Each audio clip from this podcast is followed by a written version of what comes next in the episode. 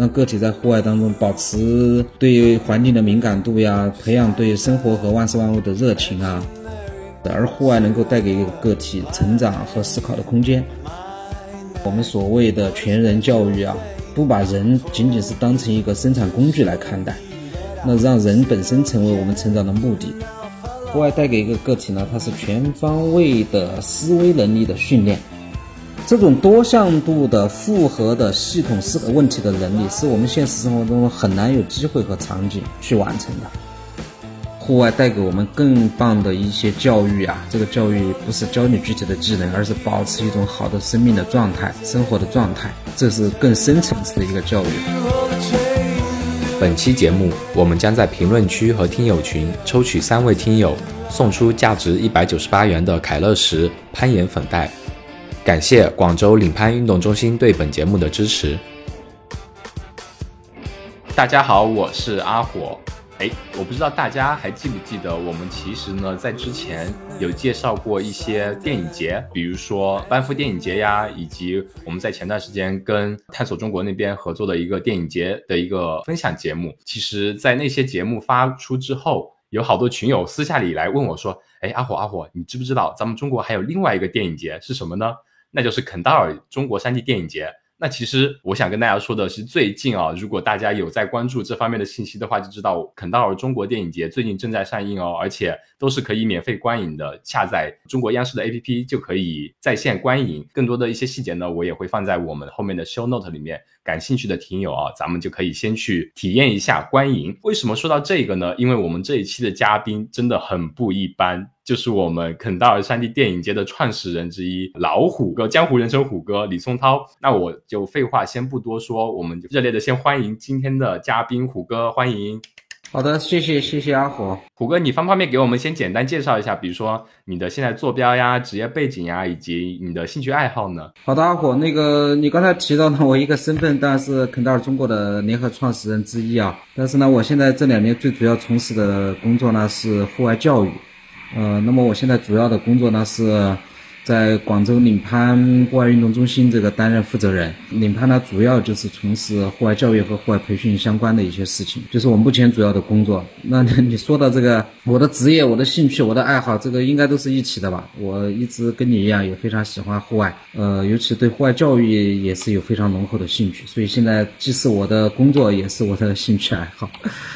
对我当时有在网上看到虎哥的一些背景资料嘛，真的职业的名称的话，真的是很多很多，但是很多他们都是跟教育这块相关的。而且这个话题也是我一直很感兴趣的，尤其我们其实前两期节目刚刚好跟一对父母吧，啊，我们跟他们聊了一下，他们采取的方式是很不一样的。他们的小孩子呢不去幼儿园，但是呢他们选择的是山野教育，是带着他们的小朋友 Nino 在山里头，带着他去徒步，用心去感受自然，让他有形成一个很好的那种教育观。我觉得这个真的是很不一样，对于现在。当下这样一个社会来说，是显得不那么的主流。我看到虎哥，你很多其实像你提到了，你是广州领攀户外运动中心的负责人，以及你呃创办了很多类似的教育课程。我觉得这方面真的是是让人会想去知道了解更多这方面的东西，以及这样一个行业在中国是怎么样一个现状。但是呢，我们在讲到那个之前，我们先来讲一讲虎哥你自己本身的一些经历吧，因为。大家如果喜欢户外的，肯定是听过虎哥的名字的。像我们很多从事，比如说户外这个领域的人来说，你肯定是首先自己是一个户外运动爱好者，才会逐渐逐渐的入坑，才会想把自己的事业投身到这个里面。那么虎哥，你可不可以给我们大家分享一下，你是什么时候跟户外结缘？嗯。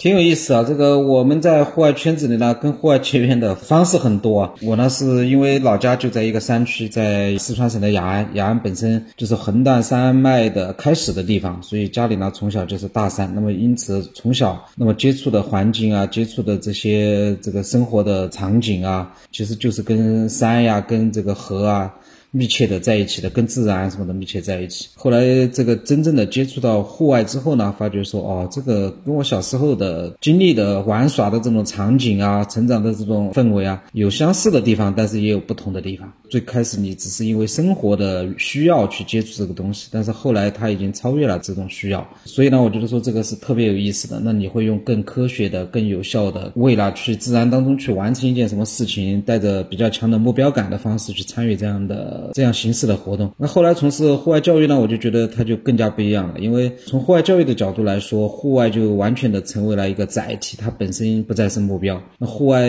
教育呢，它的根本的目标还是。帮助个体取得不一样的经历，获取非凡的成长。那么是从这个角度去理解户外。所以我自己大概也是经历了这么一个一些经历和状态。从小时候就是完全纯乎自然的野生的这种成长，到了参加工作之后呢，慢慢的接触这种户外，才去学习它的一些方法呀、技术啊、装备器材的使用啊，当然还有更多的。理念的这种选择啊，目标的设定啊，等等等等，这是第二个阶段。那么第三个阶段呢，就是又跳出了户外，更多呢是通过户外这种形式去实施对个体发展有帮助的一些方法吧，让个体在户外当中保持对环境的敏感度呀，培养对生活和万事万物的热情啊，学习持续解决问题的能力啊，应对变化的方式和手段呀，等等等等。所以这是我基本上我户外的经历，大概可能分为这三个部分吧，三个层次吧。对，它相当于是一步一步的递进的。一开始可能就是纯粹自己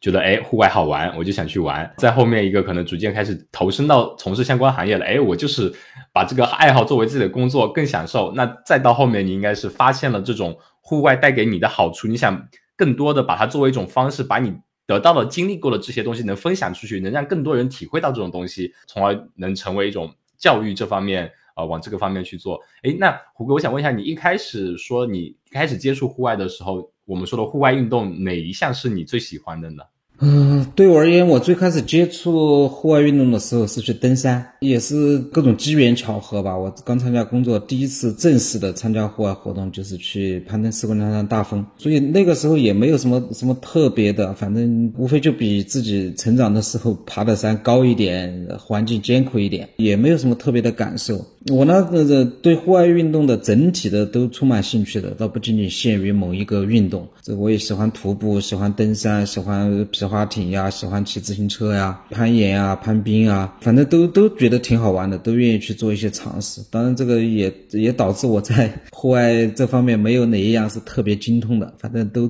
懂一些，都知道一些，都尝试过一些，觉得每一样都充满了乐趣。其实。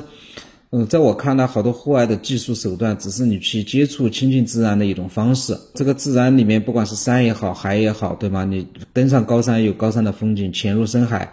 有海里的这个美好。对我而言，没有特别的对某一项有什么特别的爱好，但是呢，对这项运动能够带给我们的这种背后的东西，我觉得说是充满热情的。就像攀岩会让你紧张啊，对，跑步会让你疲惫，但是也会让你感觉到这个跑完之后的身心舒畅。刚才说了，潜入海底，你可以看到美丽的、完全想象不到的海底世界；登上雪山，你会觉得说这个壮阔、宏大，对吧？深远，让你心旷神怡等等。所以我觉得每项运动有它每一项运动的特性吧。通过这些手段呢，我可以是让让我们走得更深，走得更远。而且像你提到的，虽然运动的方式不一样，但归根到底都是以一种不一样的视角去接触到自然，去认识到我们所生活的这个世界可能平常接触不到的那一面，而且。我觉得就是虎哥，你的入门运动其实就是登山。登山其实我们前段时间跟有嘉宾开玩笑说，登山好像就是不管你是攀岩，你是跑步，你是越野跑，终归都是要去登山的。那虎哥，你一开始好像就是起点都是已经相当相当相当高了，就可能每个运动它追求的东西会不一样。那经常会有人开玩笑说，哎哎，我进阶进阶，可能都最后都想去尝试一下登山。而且登山一项它是一项比较综合性的运动嘛，你可能。在一个不一样的环境下，你会应用到攀岩的技巧，应用到一些攀登啊、绳索呀，以及耐力啊、爆发呀各方面的技巧都会用到，是一个很综合的。这些可能是您就是每项运动都会一些，各个方面都很平很平均，都很厉害这样子。那我们说一下，就是胡哥，你觉得你有没有哪一个时间节点，如果让你回过头来看的话，是你下定决心说，哎，我好像一定要开始从事做户外教育？关或者说开始关注户外教育这个行业呢？这个户外教育，应该说我从业之后不多久，我就关注到了户外的教呃户外教育这件事情。因为这在国外呢是一个很主流、很成熟的一个行业，在我们国内呢，应该说起步比较晚，这两年才逐步的被大众所关注和接受。因为是这样的，就是说户外有很多的功能啊，就是我们刚才提到，很少有人是为了去户外而去户外的，他去可能是为了放松身心。可能是为了观赏美景，可能是为了这个经历一段难忘的什么什么成长经历，也有可能是跟朋友一起去体验一下、感受一下不一样的东西。所以这中间有休闲、有放松、有社交、有娱乐啊等等等等的功能。但是其中有非常重要的一点就是教育的功能。户外的教育功能呢，应该说展现在方方面面，教育的几个层次，对吗？首先对你技能的提升，现在很多人，尤其是很多小孩子自理能力差，那你把你放入这么一个比较的这个原生态的环境当中，你自然就要学习去张罗好自己的生活。那么这是技术技能方面的，但是不仅如此啊，它还给带给人难忘的情感体验。比如说在户外，你将会有单纯的人际关系。那么这种人际关系，不管处理的好也好，坏也好，都会带给个体一个成长的反思啊，或者说呃归纳总结的空间吧。高远一点，这种情感体验还不仅仅是感受到社会生活、队友、伙伴、朋友的这种，更多我觉得它还是能够提升到一个自然情感的培养啊。再再上一层次，就说户外也能带给人一些精神方面的成长。比如说刚才提到的一个人独立自主。这就是一个基本的一个精神层面的东西，对吗？那你这个首先是肉体上的独立，接着可能才是这个人格上的独立，最终要达到精神上的独立。那户外都能够带给大家这样的成长。所以，我们说一个个体在户外当中，哪怕他不承认，或者说觉得说我就是来玩的，就是来放松身心的，其实它是一个综合的。就是说，你只要参与户外，你的意志品质呀、自理能力呀、情商呀，都会得到一些全面的提升。那如果我们能够有效的、有益的利用这样的一个场景。那就跟就会给个体带来一些全方位的成长，所以啊，其实入行没多久就已经意识到这种户外教育带给个体的这种价值。那么正式的接触户外教育呢，是在二零零九年。二零零九年也有一些渊源吧，因为二零零八年大家知道这个呃汶川大地震之后，户外呢一个是介入了人们的视野，另外也因为汶川地震的时候参与一些公益的一些活动呢，认识接触到了一些其他的这种社会组织。那么这中间就包括香港的两家。这个做专门做户外教育的，其中有一个呢是香港国际青年奖励计划，是一个国际性的组织。那通过他们也慢慢的接触和认识到这个，呃，具体的方法、路径、手段是怎么样的。所以从那个二零零九年开始呢，就正式的开始从事户外教育的推广啊、这个带领啊这些的工作。所以一直到现在，当然到现在呢，就是说我们的呃认知啊、策略啊、技术啊、方法呀、手段啊，比原来当然是进步很多了。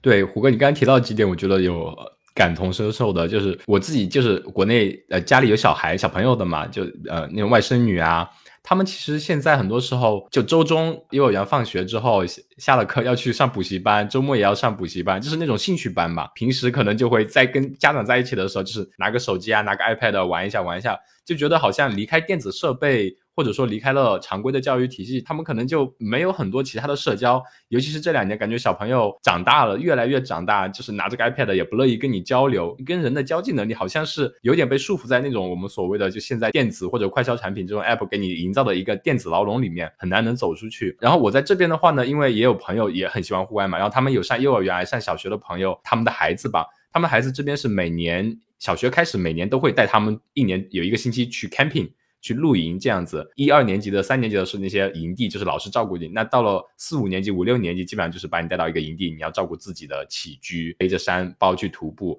就这种教育的方式还是很不一样的。的确，像你说的这种户外带给你的体验，从小培养的话，肯定是相当相当不一样的。而且到了户外，不说小孩，就包括我们大人，平时像我们现在也是一有闲暇时间，哎，我拿个手机，我看看看看，哎，什么两个小时过去了，我好像。刚刚刷的很开心，又好像什么收获都没有，也不会跟人交流。但是我去了户外没信号的时候，那哎，虎哥，我们俩在徒步，那我们哎很久没见了，对吧？我们不用隔着屏幕在那边用微信聊天，可以面对面，可以做很多交流，聊一些平时聊不到的东西，不会去深入交流的东西，以及看自然的时候会慢下来，能更好的去享受周遭很多，然后感知能力也会强很多，以及像你说的情感的独立性也会强很多，那种。感觉我感觉真的就是像你说的，你只有去到了自然，你可能才会感受到那种东西的。这种如果通过一种教育的方式把它理念给传播开来，让大家都去体会到它的好的话，哇，我觉得这真的就是很棒，会真的特别棒。阿火，你说的这个，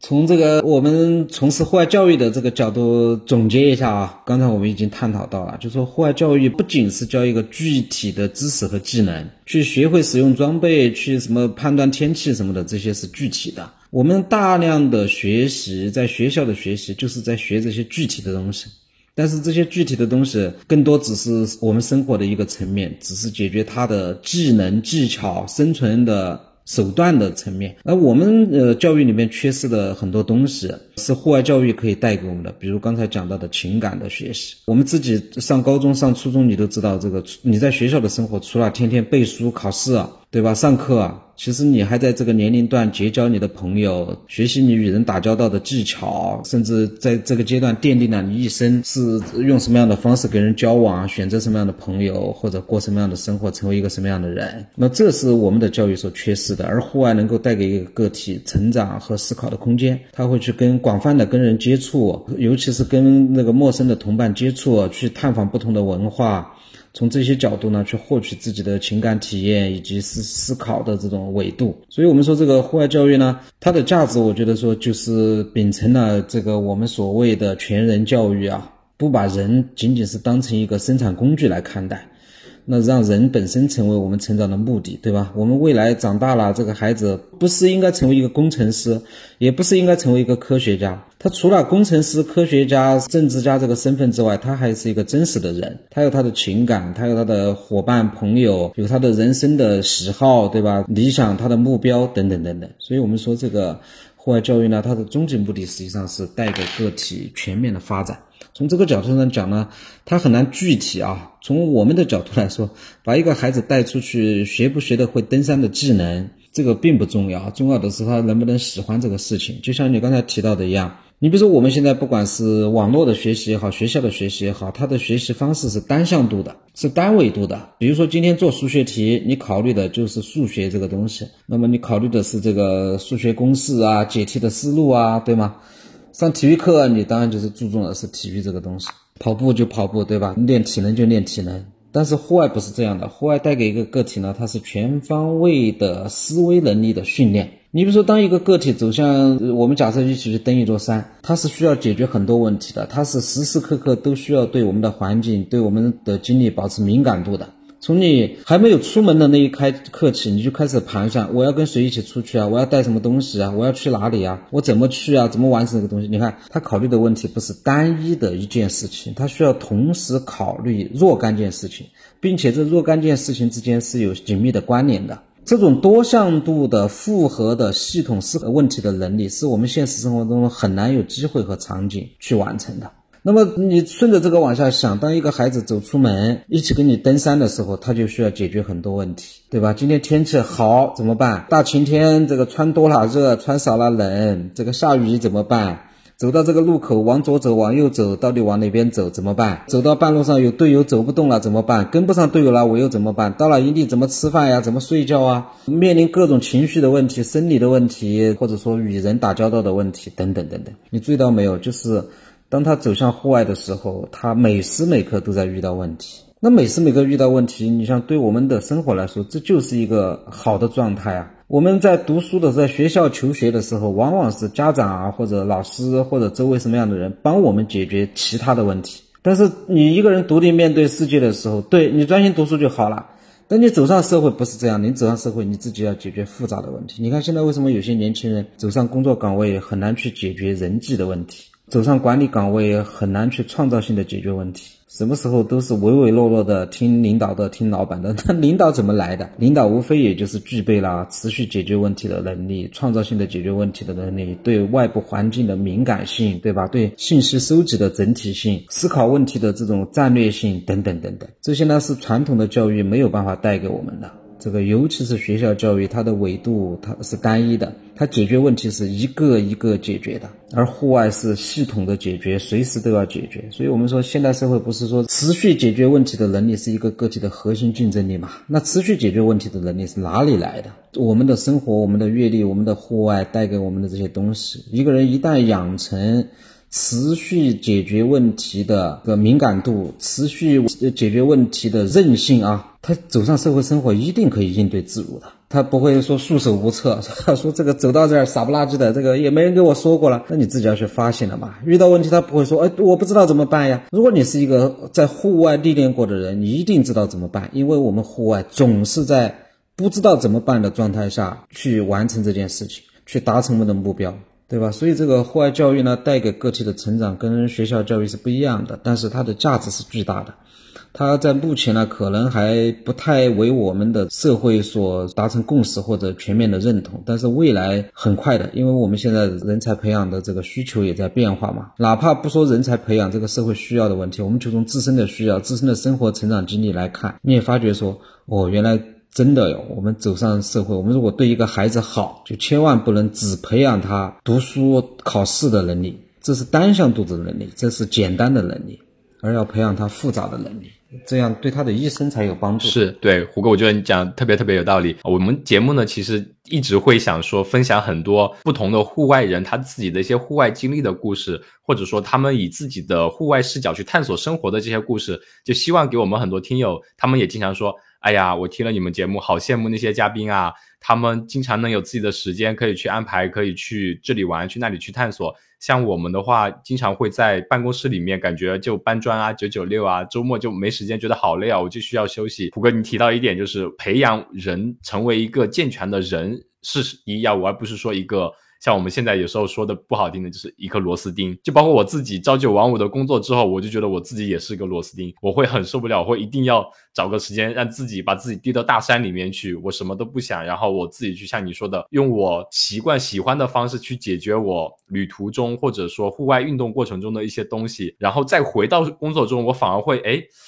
我换一个角度去看这个问题，好像问题就没有那么难，工作好像也不会那么难，我好像工作的也不会说那么厌倦、那么厌烦，整个情感能力以及解决问题的能力是的确是有很大提升的，这也是我们一直想给。我们的听友或者说我们的朋友想传达传递的一个信息，在你工作生活可能觉得你被困住了的时候，觉得你只看到眼前的一些东西很累的时候，你不妨去户外走一走。你户外的那种感知能力带带给你的经历会不一样。那你再回过头来看看自己的生活，想一想这是不是你想要的，再去更多的去接触户外，你会爱上它。你。对你的工作或者你的整体生活会有一个非常正向的作用，我觉得这个真的就是非常非常切中我们现在的要害。那虎哥，我们现现在在做的，比如说山鹰户外课程体系啊。它会有一个年龄段的侧重吗？还是说我们讲求的是一个人每个阶段的教育都会有呃帮助到？当然，这个总体上讲，教育是宽泛的意义啊，不是说教他知识和技能，对吗？所以从这个意义上讲，所有的年龄段，哪怕是个婴儿，你把他带到自然场景当中去，对他都是有帮助的。当然，如果要深入呢，他有一定的体能啊、技巧啊这方，不但还有安全方面的要求。通常呢，孩子的户外呢，接触深度的接触户外啊，大概从六岁左右开始呢，可是开始从事一些。相对正式的一些户外活动，那么在此之前呢，更多我理解应该是在户外的场景当中去玩耍。从课程的角度来讲呢，还是有一定的年龄要求和限制的。尽管我们现在有幼儿园的课程，有成年人的课程，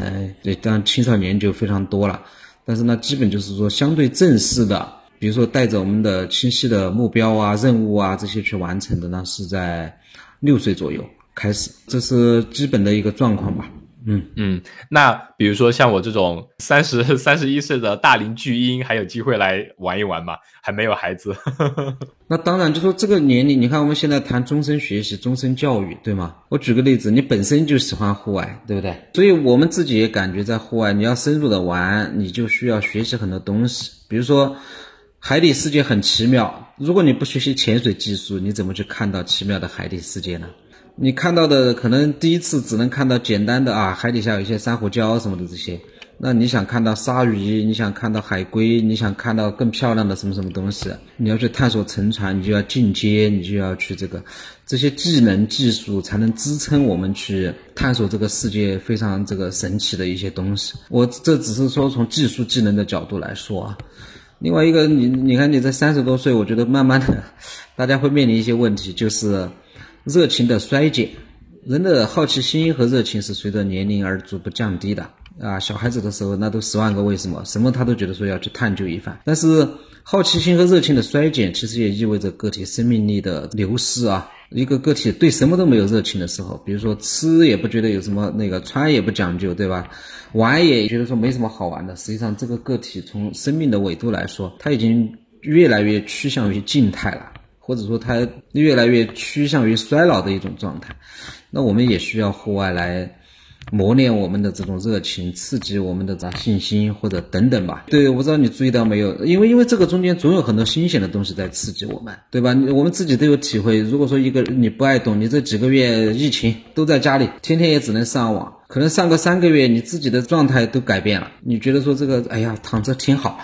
说说说，出去跑个步啊，嗯，这这个终于解封了，出去跑个步，爬个山，有时候你就说好像。没有那种热情和渴望，所以经常性的参加这种户外呢，我觉得对保持生命的活力啊，对激发我们对世界的热情啊，都非常有帮助的。其实我们现实中也看到很多很多这些热爱户外的人，他们永远都是感觉好像都充满激情的样子，激情四射的样子，总是喜欢去冒险，喜欢去尝试，喜欢去突破。你看，这我觉得说从这个角度上讲，户外带给我们更棒的一些教育啊，这个教育不是教你具体的技能，而是保持一种好。的生命的状态，生活的状态。这是更深层次的一个教育。哎，那虎哥要不要给我们简单介绍一下，比如说咱们呃山鹰青少年户外课程体系来简单做个介绍呢？因为可能我们听友其实有在校的学生，还有一些已经当父母了，他们想着给孩子一些不一样的体验，我们可以给大家介绍一下。它这个不复杂的啊，就是说我们的青少年教育体系，很多人呢在国内没有接触过，但是多少都听说过这个欧美的童军体系啊。那么欧美的童军体系呢是多维度的帮助一个个体成长。那么除了户外，之外，它还有什么公众服务啊、社会义务啊，什么这些东西。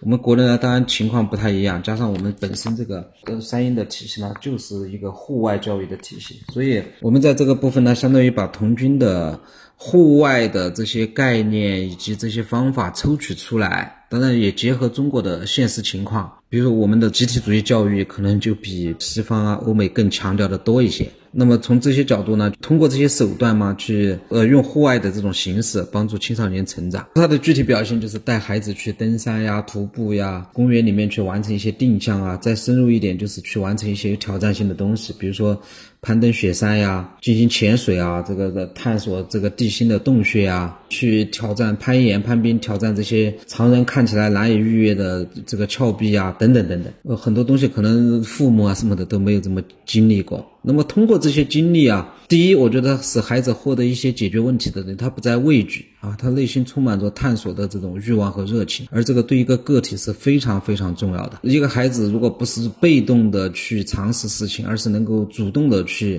探索，这意味着他的生命的纬度跟跟传统的孩子或者说跟常规的孩子已经不一样了。第二点呢，是通过这个，我们刚才说只是技能状态的问题，还有一个就是内心的自信啊。对自然的热爱啊，这也是很方便、很容易通过户外能够完成的。你像我们有一个产品叫“英雄之路：成长的五项挑战”，我们和家长共同帮助一个孩子，在他十八岁之前。完成五项常人难以完成的挑战，这个挑战是孩子可以挑选的。我们现在有六七个产品供他挑选，比如说穿越一次沙漠，这大家都有概念，对吧？不管是腾格里还是库布齐，穿越沙漠都不是一件容易的事情。那么我们会协助他在合适的状态和年龄下完成这件事情。还有登上一座雪山，可能很多家长一辈子从来没有去过一次雪山，潜入一次深海。对吗？这是非常非常，如果喜欢潜水的朋友就知道，海底世界跟陆地上的世界完全是两回事情。完全你会发觉说这个是不一样的星球。那我们帮助孩子去感受到说哦，还有这么神奇的地方等着我们去探索。还有像进入一次地心，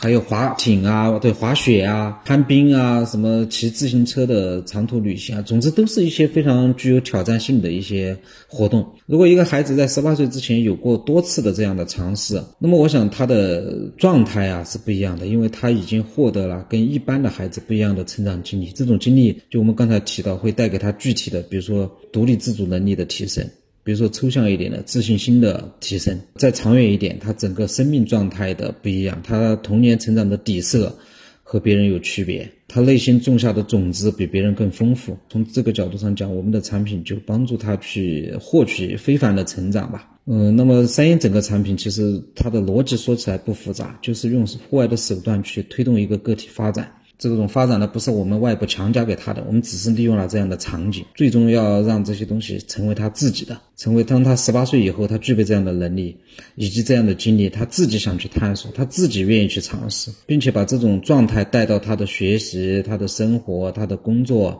他人生的方方面面当中。那我想这就是我们对这我们的教育产品的期待和这个实际效果的概括吧。所以你们的产品如果说的具体一点的话，就有一些可以像你说的十八岁前的这样一个课程，就五次机会带你去体验五个不同的运动。或者说，具体在某个地方带你去体验一个夏令营的形式，去体验某多多项运动，让你去更亲近自然。就就就，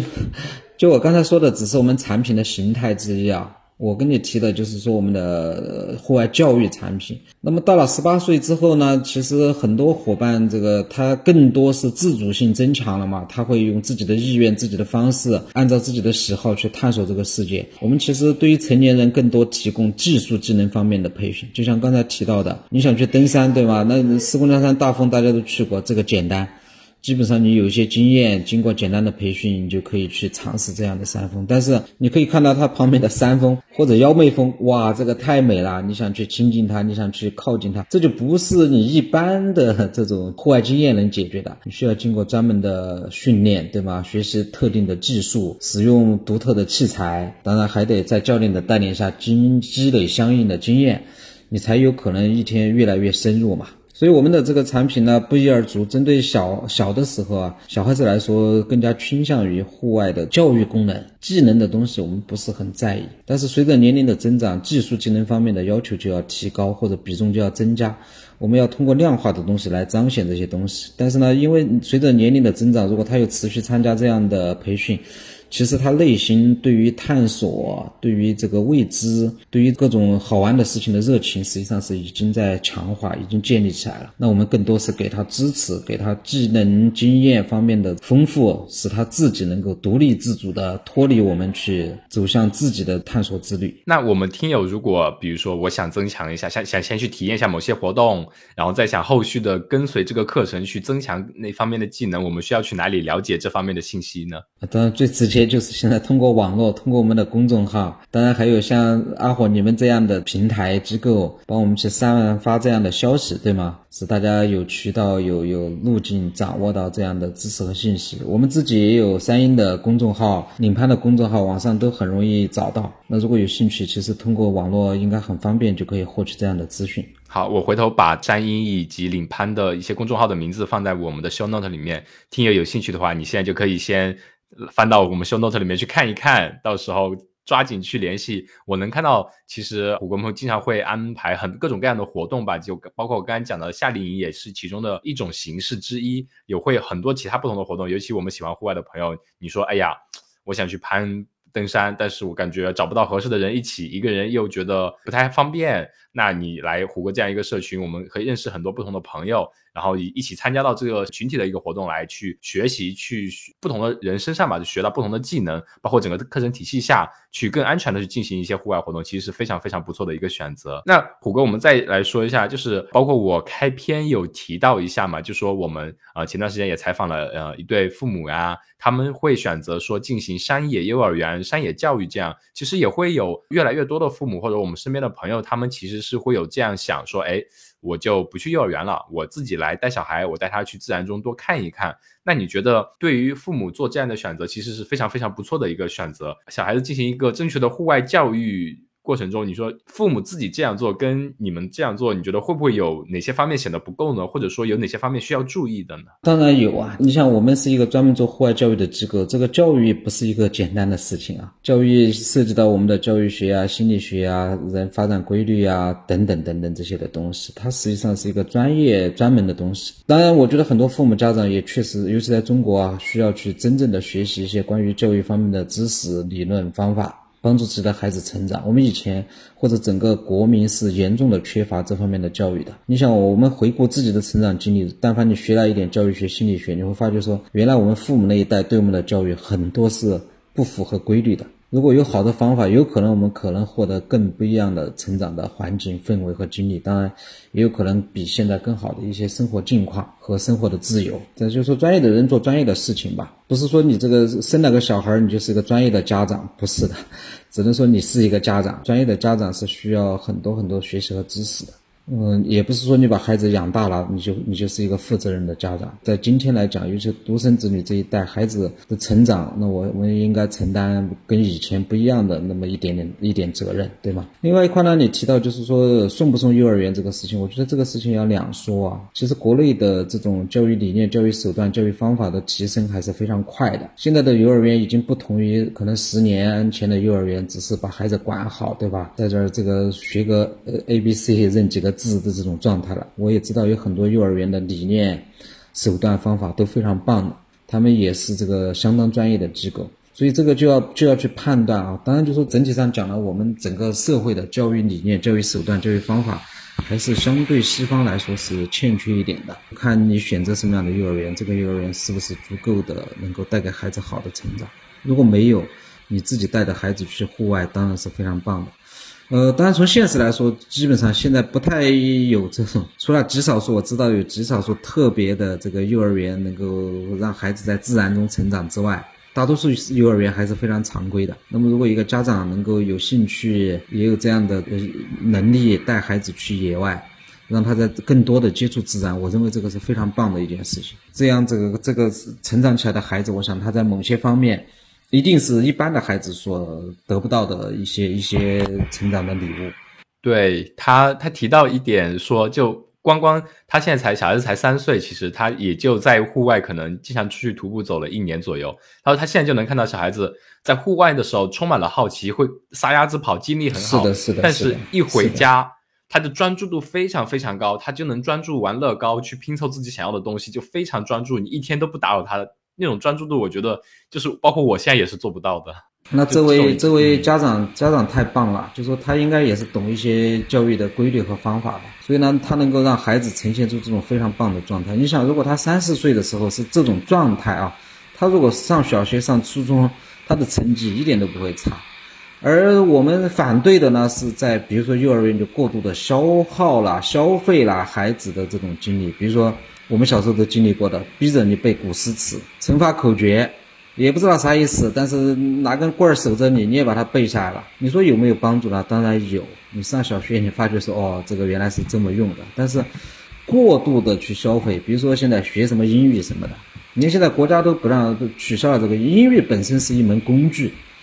对吧？你有一些积累就可以了，用到的时候自然你知道说啊，我要去怎么掌握、怎么使用。但是完全把它变成了一个评判的标准，这个就跟他的这个背道而驰。现在国家当然这个整个社会的需求也在变化，对于孩子来说，要掌握一些相应的方法手段。当然，从极端的情况来讲，如果你是一个懂教育的家长，那孩子不管是在城里还是在乡下还是在野外，他都能获得很棒的教育。但前提是。你得懂啊，当然你不懂，我们也倒过来说，如果说一味的只是说某个好玩、某个有意思，但是你自己并不真正懂这些教育的规律、教育的方法，那也有可能，即使带他去野外也。未必能收收获到好的一个结果，只是说正常情况下呢，我认为幼儿时期、青少年时期多接触一些野外是好的，但是这个也不能绝对化啊。嗯，是的，是的，而且毕竟我能理解，就啊，因为小孩子如果在幼儿园阶段的话，其实如果直接带出户外，没有一个良好的看护的话，是也是相对比较容易发生意外的，这个也是风险比较大。如果不不进行一个正确的教育，哎，那我想问一下虎哥，就说咱们整个课程体系有没有针对父母怎样把这种良好的户外？正确的户外教育观念能传递给父母，让他们以一种正确的方式去引导孩子，会有这些方面的一些课程吗？当然有啊，我们我们的机构的核心课程就是为行业提供课程标准，提供导师训练，提供各种行业资质训练，这是我们领盘这个最核心的、最重要的业务。所以，这个这些业务不仅仅是针对于行业从业人员，其实你比如说我们刚才提到的那些教育规律的东西、教育手段的东西。这其实是所有的家长都需要的，尤其是你对户外有一点感觉，希望孩子呢也能够在户外经历一些好的成长。那我觉得说这个你就更加有必要来参与我们的一些呃这方面的专业培训。这个培训不仅仅是取得资质的问题，更重要的是它实实在在的能够帮助到你理解这件事情，从而帮助到这个孩子有一个更好的成成长空间和方式。这中间有我们的啊，主要就是我们的青少年导师系列课程。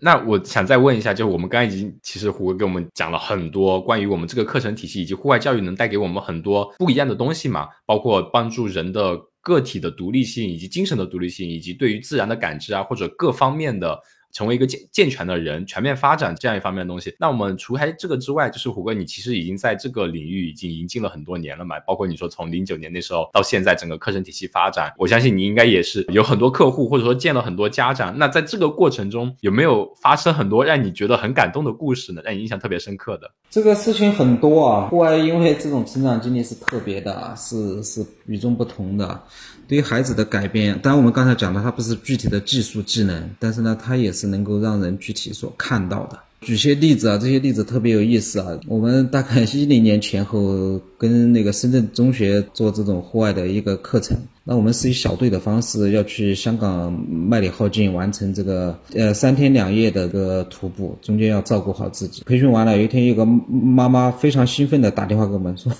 我家孩子缠着我要我教他做饭。说平时瓶子倒了都懒得糊的，呃，我觉得很意外，你们到底用了什么方法？我因为没有亲自带，我不知道他们用了什么，我就去问啊，结果是这样的，他们五个人一个小组，这个小组呢有三位女生，两位男生，这个男生呢跟另外一个男生在同一个小组，他跟另外一个男生呢反差比较大，另外一个男生呢从小就能够家里做饭。特别会做饭，人就很勤劳。你你也能想象，这种家庭能做饭的孩子，家庭教育一定是相对宽松的、自由的。所以这个小男孩就特别能干。他呢，恰恰可能有一点反差吧，也不能说太那个。他体型稍微有点胖，当然家里教育也是很好的，都是好孩子，都是乖孩子。但是可能接触这方面呢就比较少。所以他们出野外的这个过程当中，大家就在一起做饭。跟他同组的这个男孩呢，非常厉害啊，一个人。在野外的状况下，给他们做了八菜一汤。哇，这三个女孩子觉得说太崇拜这个小男生了，然后就围着他转呀。他做饭就帮他做助理，他做完饭就把他疼着自己去洗碗，然后不断的夸奖他。哎呀，你想想，别说小孩子了，成年人对吧？一个男的要这么能干，我估计女孩子对他也会这个。当然，这个反差就比较大，因为他呢自己不会做饭，人呢又有点胖，走路也走不动。当然，小孩子嘛，都对吃也比较那个。那那些小组的人就调侃他，他就受到了刺激。最后回去，他就跟他妈妈说，他觉得他要学做饭，特别有意思。就说你看，我们说一个人的这种自理能力怎么来的？不是说你要他怎么怎么样，他天天可以点外卖，他为什么要去学做饭呢？对不对？外卖不是更方便吗？而且我也消费得起啊。他也无法感受到做饭其中的乐趣，他只有在一种特定的状况下，他才觉得说，我确实需要这个东西。如果我们说明天就要打仗了，全世界的好多东西都要停掉，对吧？你试试，我相信这种野外生存能力，可能好多人。不说要人教，自己都学会了。所以呢，我觉得说这个户外呢是一种好的情景，帮助一个个体发展出他需要的技能。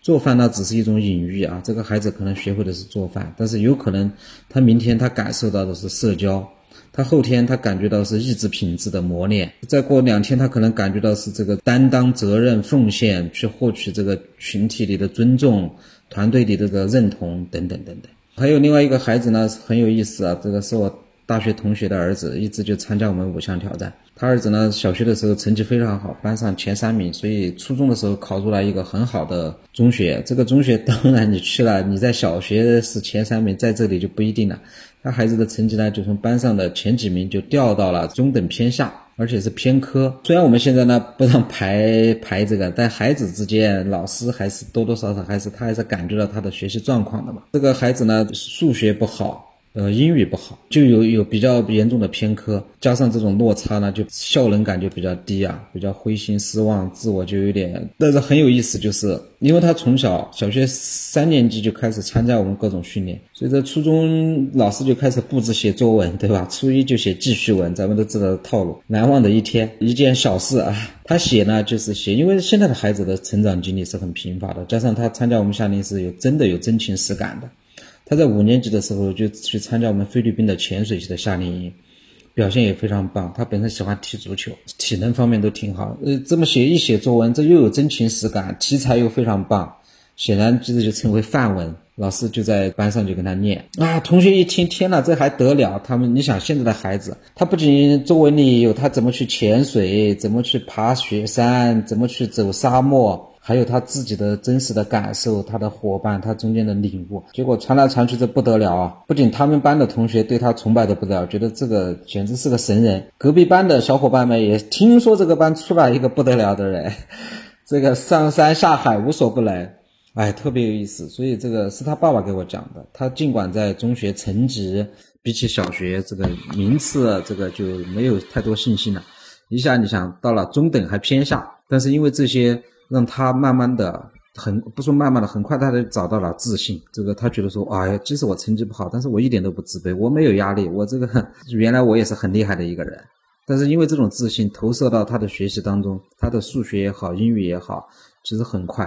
到了初中二年级的时候，赶上来了。那慢慢的，他在学习学业方面又回到了他原来的这种位置和状态。当然，我们这个说是个体，因为参加户外对他的整体人的状态的影响。呃，在我看来呢，他回不回到前几名，我觉得没有什么关系。但是他如果一直能保持这种自信，能够有。对自我有一个好的认知，我认为他即使走上社会，他也不会是一个这个失败者啊，天天悲悲戚戚的，对吗？所以我说这中间类似的事情非常多啊，每个孩子在其中都有他的经历，有他的思考，有他不一样的收获。对我而言是比较那个的，就像小孩子家长打电话给我们说，小孩子要做饭这种事情发生好多次，因为这个很直观，这个变化很很有意思，家长一下就觉得说，那么懒的一个人怎么要跑来做饭？有些是因为在我们课程里学了这个东西，回去要去炫技；有些呢，就我刚才跟你说的是受了刺激，啊，等等不一而足吧。还有其他的很多很多。嗯，我们只是简单的举几个举举两个例子吧。这个我相信，如果如果呃不同的伙伴、不同的朋友参加我们的这个课程内容，哪怕就自己出去带着孩子走一走，一定孩子会给你呈现出他们对这个事情不一样的理解、不一样的成长。哇，你真的，其实我刚刚听虎哥在讲的时候，你是嘴角不自觉上扬的，因为这些例子是真的，你亲身体会到的，你。自己就是创造了这样一个课程体系，能带给这些小朋友，真的是对他们生活是有改变的。你甚至可以想象到，在人生这个阶段埋下了一颗不一样的种子，对他以后的发展肯定也是会有很大的影响的。所以，我真的觉得那是很不错，很不错。那我们最后一个问题的话，就是胡哥，你已经从事自自己这个就户外教育这个行业相当长一段时间了嘛？那对于你自己来说，你有没有给自己设定一些，或者说想要达到怎样一个人生目标呢？这个事情比较比较难讲啊。我自己而言呢，这个我认为生活的目标肯定每个人都有的。对我而言呢，就是能够实现相对的自由。比如说，我原来跟人家说的比较具体，我说我说我希望我以后的生活境况能够达到，通过我的工作，通过我的努力，能达到一种状态。就是第一，我热爱这件事情，但是我也有相对的自由，我的工作不再是一个劳役，对吧？那我跟大家讲说，这个三分之一、三分之一、三分之一、三三三，我有三分之一的时间在工作，三分之一间的时时间呢是自由的玩耍，还有三分之一的时间呢是我能够挑选我去做什么样的工作，因为我的工作跟我的这种兴趣爱好跟我的这个生活是密切相关的。如果能这样呢，相对来说我自己而言，这是对我自自身来说达到了一种好的状态。那我就可以一直用用这样的状态，一直完成我的生活理想嘛。那么在具体的我们做的这件事情方面呢，我认为有两个。第一个呢，就是说中国现在的教育呢，受我受我们传统教育的呃影响非常的巨大，因为这个教育的惯性啊。现在大家应该看到，国家对我们的教育政策有比较多的变革，社会对我们人才的需求有巨大的调整。我们自己也能感觉得到，传统教育或者说学校教育，尽管让我们短期内成为了可用之才，但是它的弊端也每一天都在凸显，对吗？所以我在想呢，就是现实来讲，希望有更多人能接受户外教育，理解户外教育，参与户外教育。最终呢，通过这种户外这种形式，帮助我们的年轻人，哪怕是成年人，获得不一样的成长经历和人生阅历，那让自己的生命更加的丰富，更加的有意思，更加的充满热情。这个是大的一个方向。另外一个呢，就是说我们其实也是借鉴和学习其他的社会的一些方式方法。你比如说户外教育呢，典型的就是英国的 OB 和美国的 NOS 这些，他们在前面已经做出了很棒的一些实践和积累，那是有迹可循的。我们呢，从具体这上面就希望成成为中国这样的机构。当然，中国有中国的社会特色啊，就是说不能照搬。我们呢，目前来讲呢，由于国内理论研究啊或者行业发展的限制呢，大多数还是在模仿他们。但是我认为说，有一天在这个领域啊，一定会有具备我们中国文化自身的特色的一些户外教育的理念、户外教育的理论研究以及户外教育的具体方法、路径、手段，塑造我们属于中国自己的这个或者符合我们社会需求的这个人才，那么起到这样的作用。我们希望有一天能够成长为这样的机构吧。我我觉得这个，首先胡哥讲的自己的三个三，听起来胡歌是不用睡觉的，没有开玩笑。但是的确，我觉得生活是需要这样一个平衡的。你，我觉得胡歌是很棒的一点，是你自己从事的工作和自己的爱好就是相关的，就很享受这个过程。再一个，就可以有自由的时间去安排自己的其他的时间，去继续享受自己这个爱好，就非常不错。包括你们整个体系相对来说，想用以自己这样一种方式来改变，或者说为目前整个现状能。做出一一点不一样的东西给大家，或者说整个社会能来引发一点点火星，或者说改变整个课程课程体系吧，我觉得是真的非常非常激励人，也非常棒。我们其实我觉得，可能作为喜欢户外的人，包括我们自己也一样，总会觉得哇。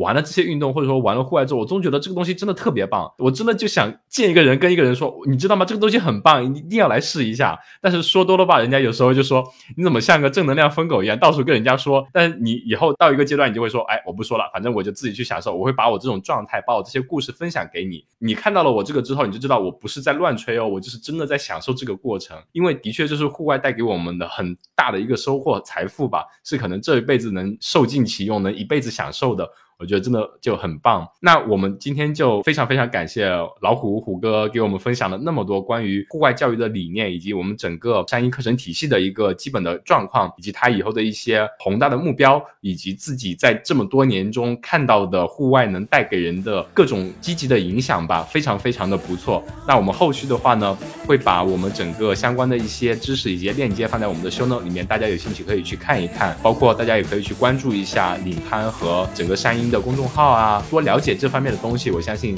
对个人以及对以后的孩子呀，各方面吧，都会有很不错的积极的作用。那我们今天就很感谢虎哥的分享，谢谢。好的，谢谢阿火，那我们就找机会再聊。